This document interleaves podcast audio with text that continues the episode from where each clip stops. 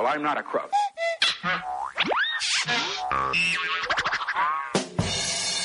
Samba News. Buon pomeriggio ragazzi, state ascoltando Samba Radio. Sono Elisabetta Prandi e sono qua con il mio collega Michele Sartori.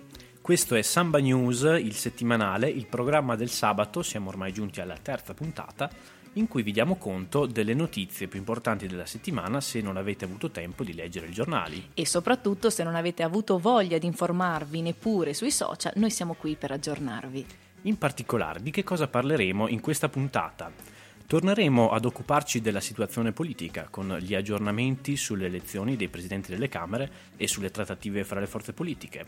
Poi avremo uno speciale, infatti abbiamo avuto qui in studio un ospite che ha approfondito quello che è il caso Facebook che sta un po' tenendo alte le testate giornalistiche. Infine, nello spazio riservato alla realtà locale, vi daremo conto di due notizie, la prima che riguarda la strada Ponale in quelli Riva del Garda e infine concluderemo con una notizia riguardante il festival Sotto la Zoppa in Premiero.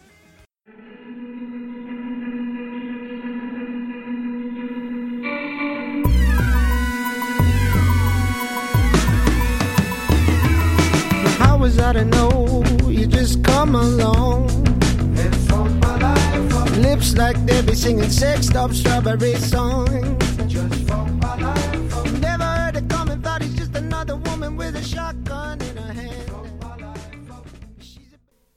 Ben ritrovati, iniziamo con il nostro primo blocco informativo e siamo direttamente in collegamento con la nostra Federica Mazzanti che da Campobasso ci farà uno speciale excursus sulla situazione politica attuale.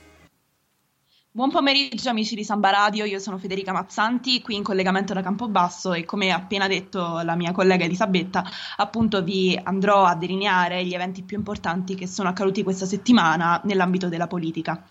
Dunque, iniziando dal principio, nella giornata di sabato scorso 24 marzo è stato raggiunto l'accordo per il Parlamento tra Movimento 5 Stelle e Centrodestra. Dunque sono avvenute le elezioni per quanto riguarda la presidenza della Camera e la presidenza del Senato, che hanno visto come vincitori, eh, appunto per la Camera Roberto Fico, mentre invece per il Senato la berlusconiana Maria Elisabetta Alberti Casellati, ex sottosegretario alla salute e poi alla giustizia. Tuttavia, l'ago della bilancia è stato il partito Forza Italia, soprattutto per quanto riguarda la Camera. Infatti, alla seconda chiama, e solo in questo momento, il partito si è um, espresso circa il, la propria preferenza, che appunto è eh, successivamente ruotata verso Fico, e in questo modo ha permesso il raggiungimento del quorum, votando appunto proprio l'attuale presidente della Camera. E eh, solamente dopo, appunto, essersi accertato della, eh, tenu- della tenuta sull'accordo al Senato. Tuttavia, il favorito per la presidenza in un primo momento risultava essere Fraccaro, ma equilibri vari si sono successivamente modificati nel giro di poche ore, sia nella serata precedente al giorno delle elezioni, sia nel giorno stesso, per un veto che è stato posto successivamente dal centrodestra. Nel momento della sua elezione Fico ha delineato i principali obiettivi di quello che eh, è appunto la sua presidenza e in primo luogo ha sottolineato come è per lui molto importante la razionalizzazione dei costi della politica e soprattutto il superamento dei privilegi. Per quanto riguarda invece l'altra figura che è giunta appunto alla presidenza della, del Parlamento, dell'altra parte del Parlamento, quindi del Senato, la Casellati appunto, possiamo sottolineare come la sua carica risulti essere ancora più importante in quanto risulta essere la prima donna presidente del Senato.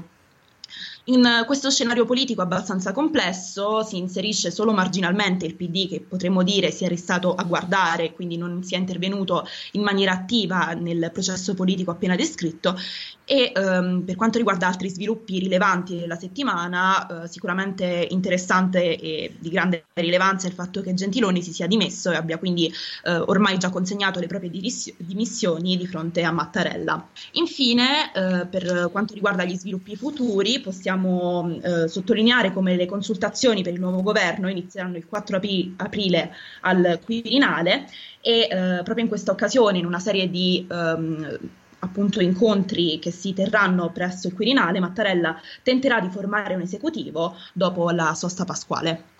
Bene, grazie Federica per questo collegamento e per questa spiegazione più che mai esaustiva per la situazione politica e delle, degli aggiornamenti che sono in corso anche in queste ore con i contatti fra le forze politiche, in particolare fra il Movimento 5 Stelle e la Lega, con il PD che in questa fase appunto sta alla finestra. Vi daremo conto nelle prossime puntate di Samba News, il settimanale.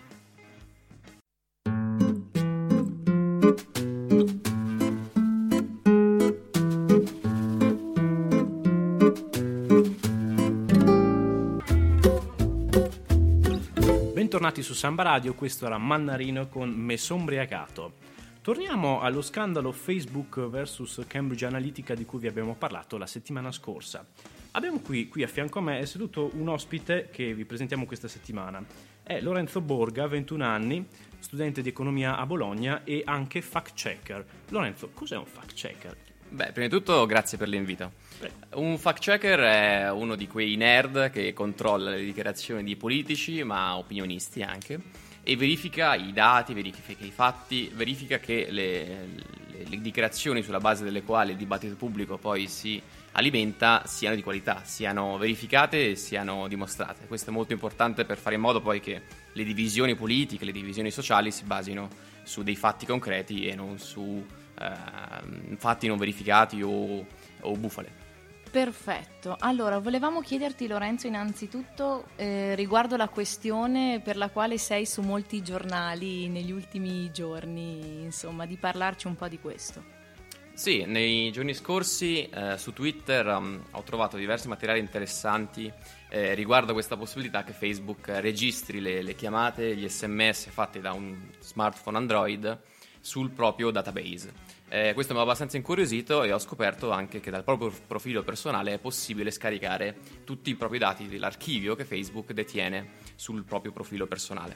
Ho provato così in modo molto Uh, onesto e tranquillo, senza aspettarmi, eh, senza avere grandi aspettative, e ho trovato anch'io, uh, avendo avuto un telefono Android uh, qualche anno fa, di aver avuto questa registrazione di chiamate sms con la durata, il destinatario, il numero di telefono e l'ora esatta, per cui questo mi ha abbastanza impressionato, no? sono eh, informazioni che sappiamo che Facebook detiene, ma vedersele in faccia eh, presentate in modo analitico e in un PDF che pesa diversi gigabyte, beh questa è una cosa impressionante che colpisce sì, immagino, immagino. In effetti, anche leggendo l'articolo che, che hai pubblicato, sia sul, sulla voce, se non sbaglio, giusto?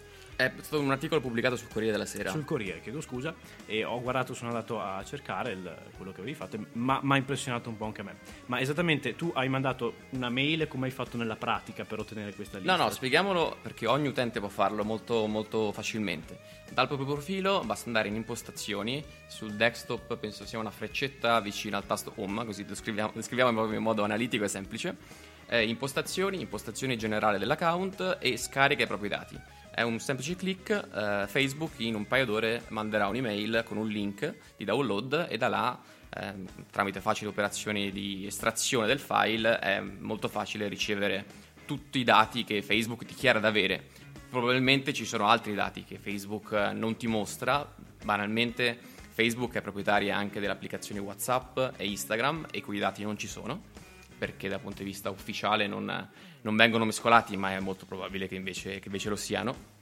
E non ci sono, per esempio, tutti i dati relativi ai like che lasciamo ai nostri post ai nostri amici, quindi gli argomenti di questi post noi, con cui noi interagiamo e eh, gli utenti, cioè il nome del, dell'utente con cui interagiamo di più. Questi sono dati che sicuramente Facebook ha e che gli servono per creare un profilo eh, a cui poi vendere eh, le informazioni alle, alle eh, agenzie pubblicitarie che poi riescono a profilarci nel modo, nel modo, migliore possibile. Volevo chiederti una cosa a proposito della solita diatriba tra Android e Apple, ma questa cosa vale per tutti i dispositivi?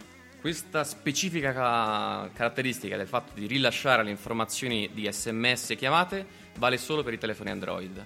Eh, all'avvio della, dell'applicazione di Messenger, questo è il trucco, questo è l'escamotage che loro usano, ti danno la possibilità di sincronizzare i contatti in questo modo tu dai l'autorizzazione, anche se questo è scritto in piccolo nella centesima pagina raggiungibile, dai l'autorizzazione a Facebook per registrare queste informazioni. Cioè, chiariamo, tutte le informazioni che Facebook ha sono legalmente rilasciate da noi che accettiamo il, il rilascio e l'utilizzo poi di queste informazioni, cioè non c'è nulla di illegale. I, i polli, se possiamo dire, siamo noi che autorizziamo questo tipo di, di rilascio di informazioni. Tornando alla diatriba Apple-Android, oggi ho, ho letto che Tim Cook, eh, l'amministratore di Apple, è uscito con un comunicato, con un'intervista in cui accusa Facebook di rilasciare troppe informazioni. Eh, sinceramente non, non, so e voglio anche scavare nei prossimi giorni, se avrò un po' di tempo cercherò alcune informazioni se Apple fa lo stesso tipo di operazioni. È probabile che Apple estragga le stesse informazioni ma le tenga per sé, quindi non le venda poi a, ad altri. Però questa è un'informazione eh, che, che, traggo semplicemente dallo stile un po' di, de, dell'azienda, non da altro. Grazie, allora noi aspetteremo il tuo prossimo lavoro anche in merito a quello che ci hai appena detto. La domanda finale, Elisabetta? Beh, sicuramente vogliamo chiederti da 22enne, 21enne, insomma, da giovane e da lavoratore nel settore, come è cambiato e se è cambiato dopo questa scoperta il tuo rapporto nei confronti della tecnologia del, in generale, insomma. Beh, certamente è una presa di coscienza, cioè queste informazioni sappiamo già che, sapevamo già che vengono rilasciate, ma come ho detto è, è un'altra sensazione, è un'altra esperienza vederle in prima persona. Um, se posso raccontare un piccolo, un piccolo avvenimento, eh, ricordo che la sera in cui ho scoperto, ho ricevuto i dati da Facebook, mi sono subito ricordato di come il, lo scandalo di Cambridge Analytica è scoppiato, no? cioè attraverso un'applicazione che, che, girava su Facebook e che ha raccolto i dati su se stessi e sui propri amici. Quindi sono andato nella pagina relativa alle applicazioni che utilizzano i miei dati di Facebook, che ancora una volta io ho autorizzato a, utilizza- a sfruttare e sono andato a fare una cernita, cioè a togliere il 90% di piccoli giochetti, test, eh, a piccole applicazioni che utilizzavano i dati miei e dei miei amici. Questa è la prima cosa che ho fatto alle 3 di notte, me lo ricordo proprio perché preso un po' dal panico non riuscivo a dormire e l'ho, e l'ho fatto. Bene, grazie. Noi ringraziamo per questa bellissima testimonianza. Sì, grazie, ti ringraziamo per essere venuto a trovarci. Anche grazie qua, a voi. E ti aspettiamo magari in una prossima puntata per qualche sempre, altro. Sempre consulenze tecniche di questa natura che ne abbiamo bisogno. Con piacere. Assolutamente, grazie Lore.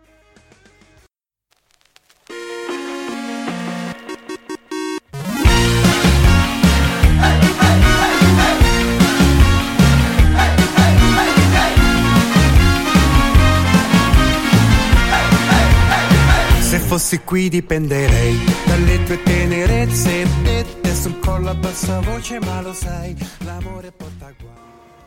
Abbiamo appena ascoltato Max Gazzè con la canzone La vita com'è. Ora ritornando in ambito locale, come solito nella nostra trasmissione, vi parliamo della Ponale e di quello che appunto sta succedendo attorno alla questione Ponale, una strada che eh, si trova eh, nei pressi di Riva del Garda e che è molto famosa anche a livello internazionale perché tempo fa, ormai si può dire che non si può più fare, eh, molti bikers venivano attratti da quella che era la eh, costituzione territoriale di questa strada, caratterizzata da dossi, cunette e sopraelevature che erano eh, diciamo molto amate dai bikers che volevano fare acrobazie. Ma cosa è successo? Negli ultimi mesi questa strada che collega Riva del Garda con la Val di Ledro è stata progettata da Giacomo Cis è stata eh, oggetto di un intervento di ristrutturazione e sistemazione e messa in sicurezza.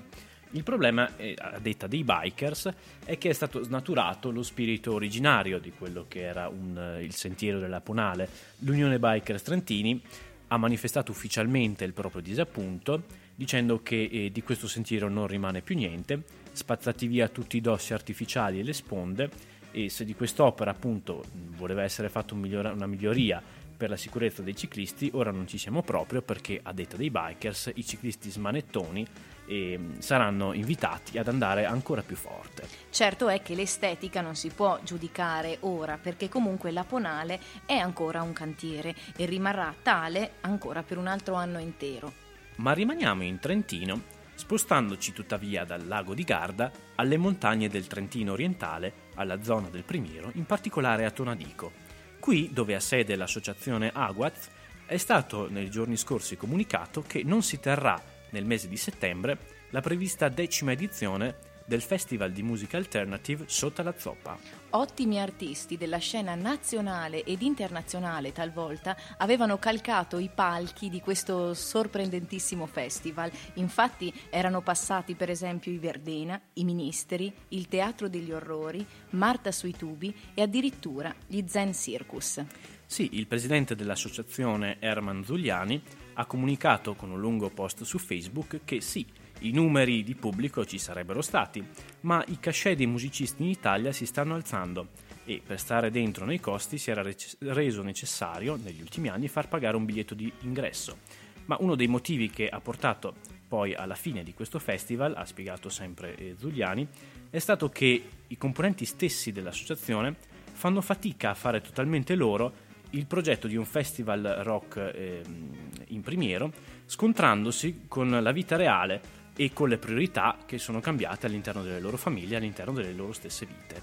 Dalla comunicazione dell'associazione emerge in particolare quella che è l'amarezza del gruppo nell'ammettere di non essere riusciti, nonostante i numerosi tentativi, a passare il testimone ad un'altra generazione più giovane che, porte, che potesse quindi portare avanti quello che è stato un festival che veramente ha scaldato i cuori dei trentini con l'animo un po' alternative. Insomma, eh, in conclusione l'associazione ha raccolto i ringraziamenti dei tantissimi fan che amareggiati devono dire addio ad un'occasione per diciamo saltare e come dire eh, scaldarsi sotto i palchi in primiero. E anche noi ci uniamo al dispiacere dell'associazione per, per aver perso un, un, un'ottima opportunità, possiamo dire, di ascoltare della buona musica in un territorio eh, così particolare come il nostro.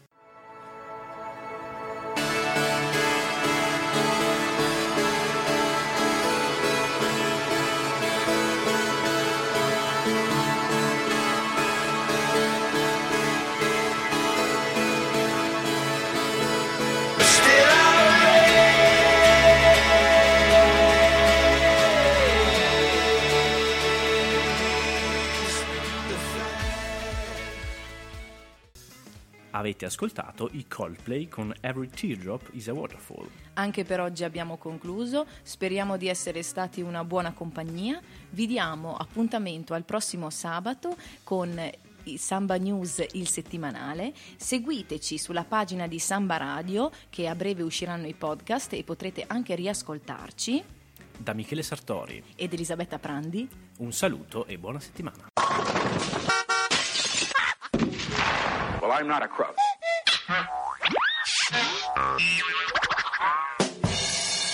Samba News. Samba News, direttore responsabile Nicola Pifferi.